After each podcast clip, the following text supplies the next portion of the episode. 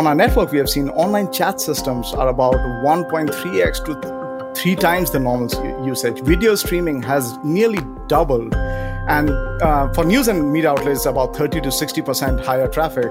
And online gaming is up 20%. So all of these numbers have trended up. And so the associated enterprises and organizations that are providing this service have to make sure that they have their online experience for the customers to be available, reliable, fast, secure, and scalable. Well, hi, this is Jeff DeVerter with Cloud Talk, and that was a preview of this week's episode with Arun Singh of Cloudflare. Now, Cloudflare is a company on a mission, a mission to build a better internet, and their service protects and accelerates any online application. Now, they've seen some amazing internet trends and activity of worldwide internet usage patterns, all caused by the social challenges of COVID 19. It's a really interesting conversation from a unique vantage point of this whole pandemic. I hope that you enjoy it. But before we begin, reminder stick around after the episode for some information as well as a preview for what's in store for you in our next episode of Cloud Talk.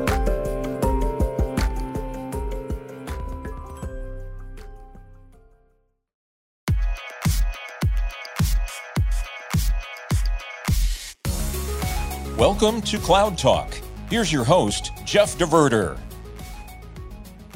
Welcome back to Cloud Talk. My name is Jeff DeVerter. I am the CTO over here at Rackspace. And here on Cloud Talk, as you know, every week we come to you with another story from the world of technology. In some cases, it's very much technology centered around security, around compliance, around containers. We've had those conversations, and sometimes even CEOs will come in and give their opinions.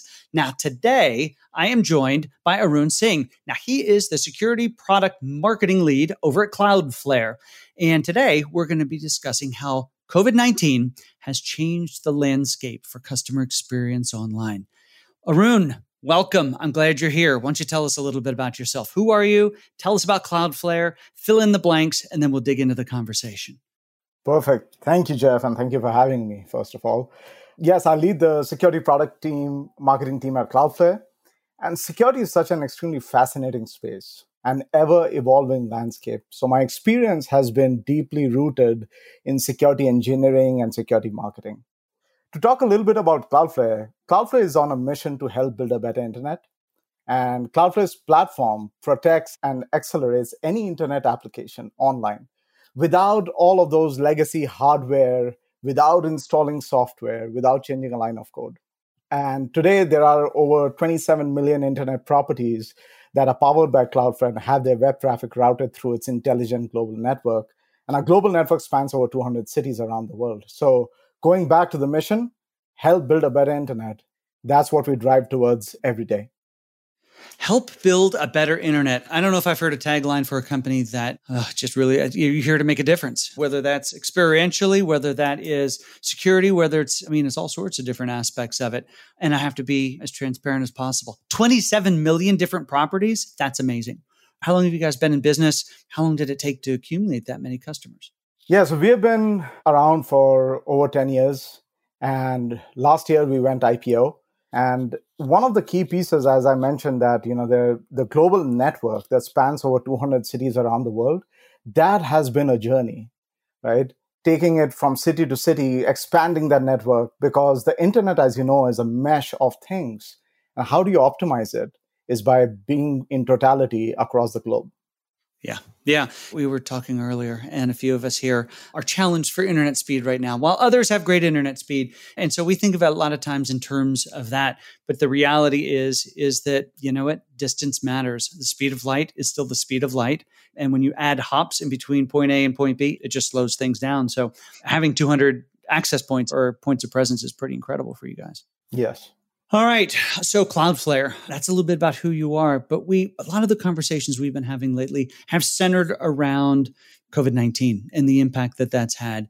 And so what I wanted to talk about today is COVID-19 in the context of, of Cloudflare. So what has has been the Cloudflare experience from a COVID-19 perspective?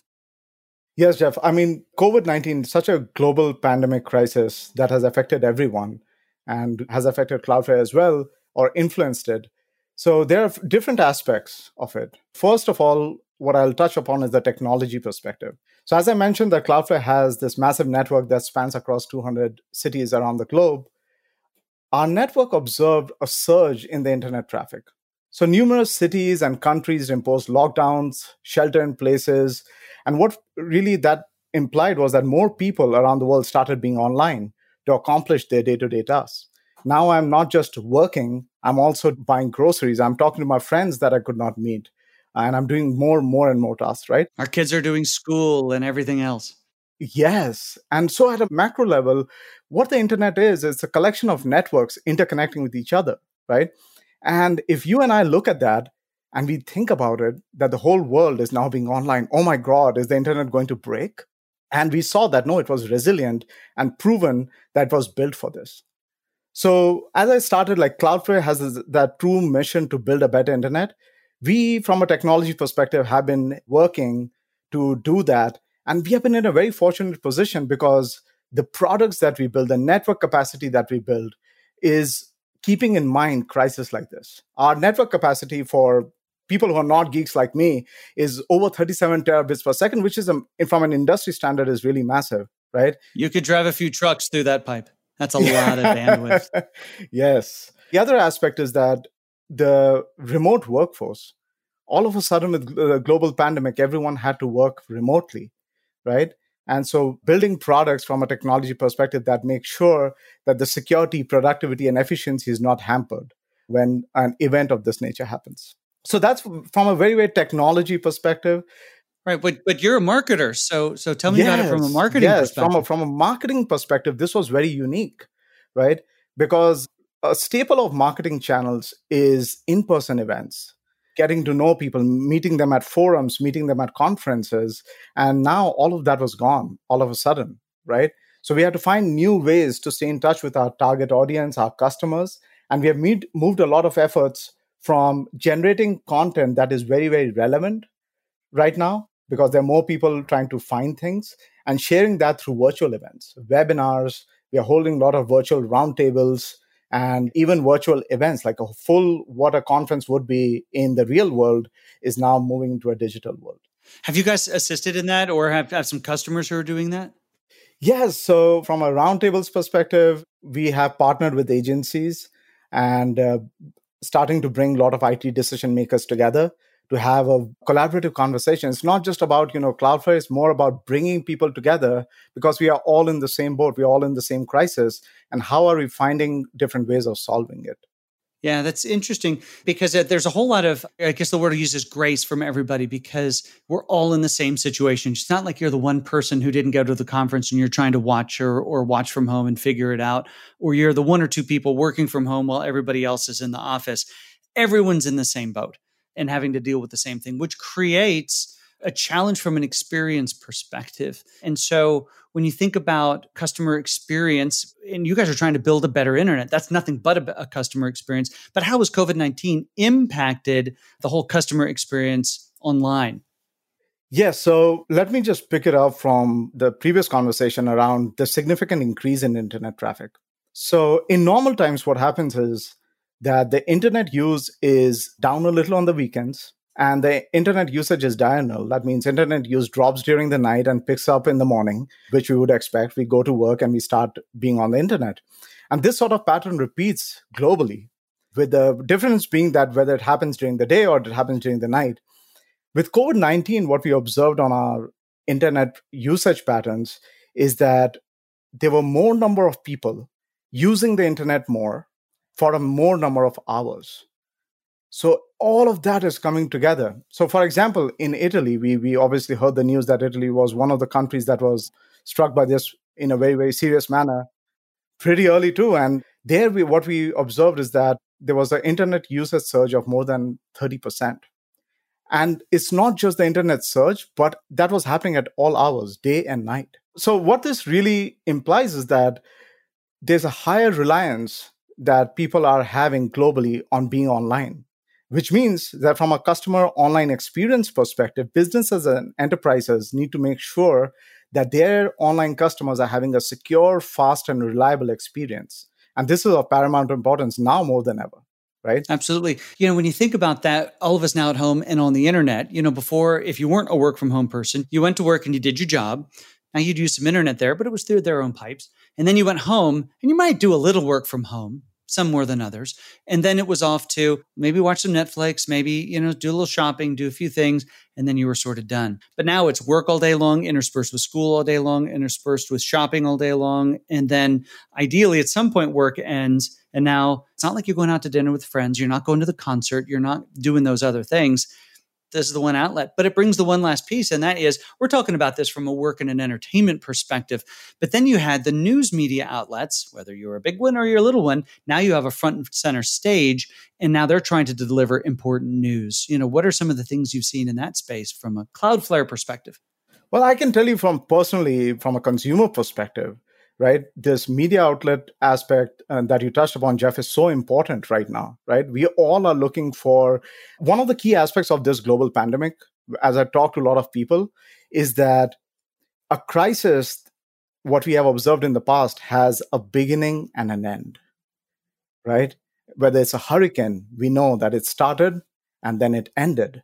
With this crisis, it's continuous and the news is changing there could be a lockdown the lockdown could be lifted. And so the news and media outlets that are delivering important news to the audiences as you mentioned big or small you have to be very careful that your infrastructure is prepared for this.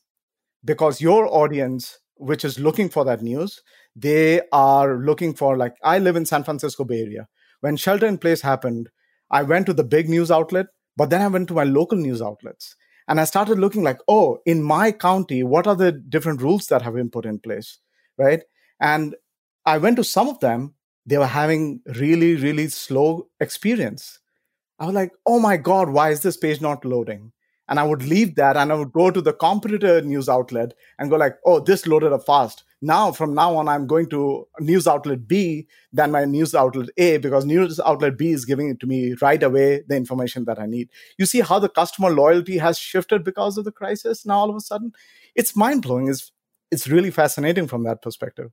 And this is not just a phenomena that we are seeing in the news and media outlets. On our network, we have seen online chat systems are about 1.3 times the normal usage. Video streaming has nearly doubled. And for news and media outlets, about 30 to 60% higher traffic. Online gaming, I'm sure you have kids who are now yeah. glued to the TV with their gaming system. They are. And online gaming is up 20%. So all of these numbers have trended up. And so the associated enterprises and organizations that are providing this service to the customers have to make sure that they have their online experience for the customers to be available, reliable, fast, secure, and scalable. Okay. Yeah. So the thing I keep thinking about with all of this expansion, at some point, like you said in your previous answer, that with other disasters, you know of an end. This one, it's got to end at some point, but there's going to be significant change. And I really wonder, like, when you think about how we've gotten used to connecting online, how we're using so much data, so much from a gaming perspective, how much will we actually shrink back? I wonder. But even with all of that usage, I mean, it brings up the next point, and that is more and more of us are online more and more of us have exposed more and more of ourselves and our lives to the internet. What about the security landscape? That is where, you know, all my lifetime I've been spending my time on. And this is why security is so fascinating. There's a unfortunate part of it. That time of crisis is often an opportunity for malicious actors, both in the real world and in the digital world. Anytime there's this crisis in real world, there are you'll see people with motives ulterior motives trying to make the best out of the situation. So in the current situation we have observed that there's a higher than normal reliance on being online. And because of this the malicious actors are taking this as a ripe opportunity to launch cyber attacks. Folks that come from a security background or even consumers like you and me who don't come from a technical or security background i'll give you two examples of attack vectors that influence us right so the first of one is phishing attack. And phishing attack you must have seen on a daily basis. Hey Jeff, this is Arun. I had such a great party last evening. You should click on this link to all the see all the pictures that you missed out on. The one that I keep getting is click here to see the status of your stimulus check. Yes. No, don't click that link. Don't click Do that link. that link. And now what with the because of this global pandemic and the fact that there's a little bit of that human psychology behind this this is a time there's a lot of fear, there's a lot of uncertainty, there's a lot of dire need for information. And so the phishing attacks have increased, but the messages on the phishing attacks have adapted to this global pandemic as well. So the messages have shifted to COVID 19. There are examples where, at the very start of the, when the COVID 19 pandemic st- uh, started, the crisis started, there were phishing attacks that had click on this map to see if your local area has been affected and how many people have been affected. And of course, people who are scared, they don't want to know more information, they would click on that and go to a map that had like malicious access. Surge of infections in your area. Check to see how close it is to you. Yeah. Exactly. And people who are not as technical might click on that, right? And there you, you fall prey to a malicious actor or a group of malicious actors. So that's something that we on a daily basis see enterprises and individuals being attacked through phishing attacks. There are many, many attack vectors. Another one that I'll touch upon is DDoS attacks. So let me first tell what DDoS is real quickly. DOS, DOS is denial of service. So a malicious actor generally launches that. And if you, uh, Jeff, you have a lemonade company, a small mom and pop store but we're trying to grow it. We really think it's going to be something someday. Exactly. And your customers are like, oh, I cannot go to Jeff's store but let me order my favorite lemonade. And then all of a sudden you have malicious actors denial of service attack on your website, and boom, the website is not available anymore. Now they can't order. Exactly. No one can order. Somebody sends you a message, Jeff. I'm the person who's taking down your website every 30 minutes. If you don't want me to do that for the next day, send me a bunch of lemonade. a bunch right. of lemonades, lifetime of lemonade. Probably they want money and not my lemonade. Well, your lemonade could be that good. That is better than money. So I've been told. so send me the lemonade or send me the money or send me cryptocurrency or something like that, and I'll stop. Right. And what we have seen at Cloudflare through our networks is that the denial of service attacks at the network level had been increasing. Right. But if we take just the first quarter, January, February, March, in the month of March, we saw a massive surge in the denial of service attacks. And if you go a little bit deeper into the month of March, there were bigger attacks and more number of attacks in the latter half. That means March 16 to March 31st, as compared to March 1st to March 15th. So you see how, as the shelter in place lockdown happened, they started seeing the malicious actors started seeing like, oh, there's an increase in reliance of being online all the time best time. Let me go to Jeff's lemonade website and take it down because he'll give me money right now or free lifetime lemonades. Right, right. Well, you know, there's value there. It's just terrible that a lot of times this just brings out the the worst aspects of some of the worst folks. I mean, to take advantage of folks during this time. I mean, if if they would just apply themselves to a good business, think how wealthy they could be it's unfortunate. But so we go through this process. So, and, and you guys are out there fighting the good fight to help the internet experience be great and to build a better internet, even through a, through a pandemic. What does the future landscape look like from an online experience? How, you know, customers' experiences are 100% different today as they were three months ago. When we came out of into the new year back in 20, first part of 2020, we are totally different people than we were then. So, what are your thoughts there? I think the online digital customer experience had been undergoing a massive transformation, anyways, right? Think about the time, Jeff, like 20 years back, we had to call a taxi cab company. Now we have a ride share. Or we even rented a car when we traveled. Holy cow. Yes, we rented a car. Or we said, like, oh, this weekend I'm going to go to the mall. And now I'm like, oh, I just got a new pair of shoes sitting on my couch. So it was undergoing that transformation, anyways. But what really happened with pre COVID versus what we are seeing right now, and it's very difficult to speculate because, as I mentioned, that this crisis is it's evolving, it's unfolding as we speak. I think what every person individually is thinking that what is my lifestyle continuity planning? Enterprises are thinking about business continuity planning. I'm thinking about my lifestyle continuity planning, right?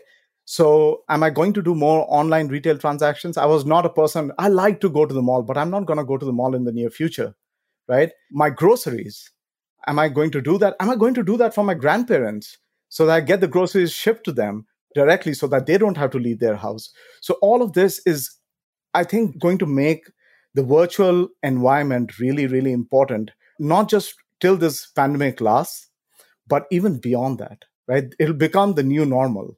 Yeah, so you make the point, and, and you're I think you're 100% correct that we were already going through this transformation, but we were going through this transformation at an I'll call it a normal pace. And I've had this conversation also around some other things. And uh, when we think about enterprises and what they've had to do to prepare for and deal with COVID, is they're not really doing anything that they weren't already going to do. They were just on a three year roadmap. Now they've done it in three months.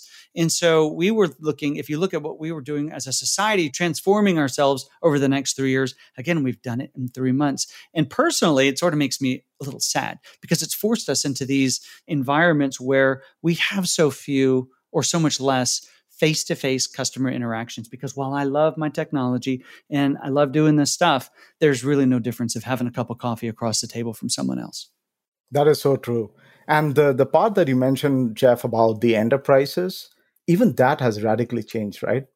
So living through this 10 years back from an enterprise, like you are your your favorite lemonade uh, website and let's say that you all of a sudden have a surge in the number of people that are buying your lemonade.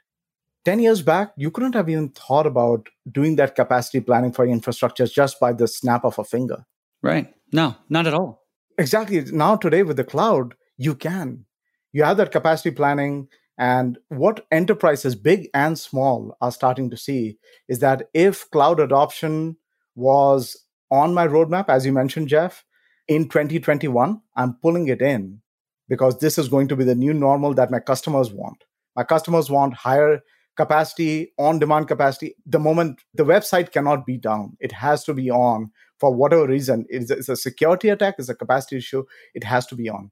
So even industries, that there are certain industries that are at the forefront. For example, financial services and technology industries, they consume all this cloud adoption really quick.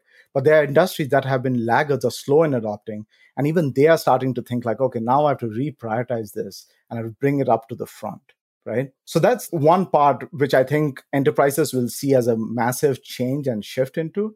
And the other part, which, you know, the background that I come from, security, security in the past five to 10 years has become a key part of an IT strategy. But now it will start to gain more and more importance because let's say that you as a company you launch a new streaming service and you're so excited right now there are more and more people that are looking at online content and you say like yes this is the right time and i have the right opportunity i want to bring great content to people and the, mo- the day that you launch the service let's say that your website was attacked by a credential stuffing attack which is usually like somebody has a trove of username and passwords goes to jeff.com, starts putting that, and all of your users are locked out. And all the marketing spend gone down the drain. Going down the drain because they can't get there, they can't use the service. They can't get there. So security is going to become so important as well. And more than a cost center, more and more enterprises are going to look at security as an investment, not anymore as a cost center. Yeah, so much so. I think an interesting proof point of that is, you know, Microsoft here in the past, hmm, I don't remember exactly when they did it, past couple of months. But, you know, from the online developer tool perspective, they now have a whole AI and ML engine that sits behind. And as you compile your code, as you have errors, it is actually able to flag if this error is a security based error. And I think that that if you think about that from a line by line code perspective of an application's most precious assets all the way up to the rest of it, security is everything. You know, it's just like do you have electricity to the building? Do you have uh, internet to the building? Are we 100% secure through everything? That is so true. And just to extend that that idea, Jeff, what really is happening also in the security landscape is that more and more enterprises are looking at themselves and saying, my core competency is finance. My core competency is healthcare, right? My core competency is not building security models and machine learning models and AI models, right? And what they really want is like, they want a cloud edge that secures them at the very outer perimeter. Like, you are my outer perimeter that blocks all the attacks and keeps me safe right? The same way that in the analog world, we have security services that you might have around your house, and you say, like, oh, I have XXX around my house, and then that's it. I'm very happy because I'm safe. Even if I'm not there, I know that it'll monitor, it'll alert me, it'll let me know a security incident is happening. And so doing that at the edge is going to be the new normal going forward. Cloud delivered edge services for security. We will expect that as a utility, just as as we'd expect the internet itself even to work. We're going to look for that because our grandmothers don't know how to do this stuff, but they rely on the internet to live at this point, like the rest of us do. So this is super fascinating, an amazing conversation. I wish we had a little bit more time because I think we could go deeper. But I want to ask you a question, and I didn't let you know I was going to ask this question. So you've been locked home. You've already mentioned you're in the in the San Francisco area.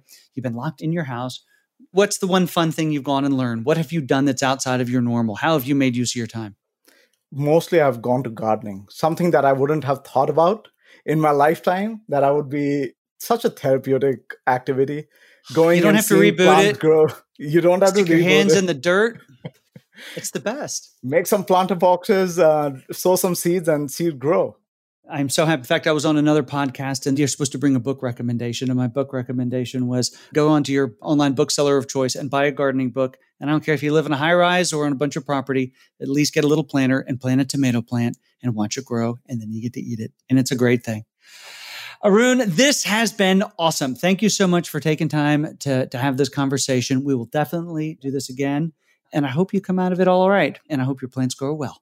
Yeah, no, thank you, Jeff. And I hope um, your family and everyone that's listening on this podcast, everyone is healthy and safe. And it's been a pleasure. Would be so happy to come back and have another chat with you.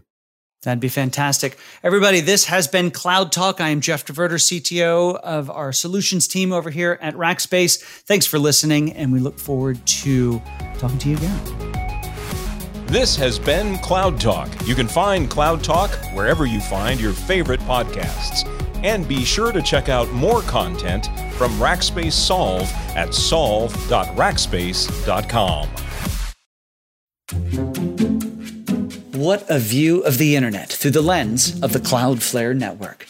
Now, if you aren't already familiar with them, check them out at www.cloudflare.com. Thanks, Arun, for taking time to share your experiences and observations with us over here at Cloud Talk.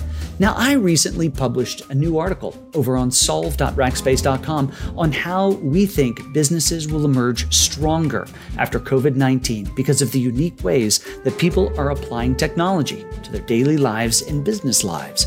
Now, I'm just one of several curators over on the site who work with our editors to ensure that every week we have fresh, impactful articles made available for you.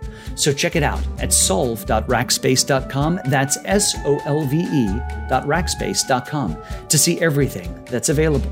Now, by the way, there's no paywall keeping you from any of the content. It's all made available for free by our partners over at Dell. Now, let's give a listen to what we have in store for you in our next episode of Cloud Talk.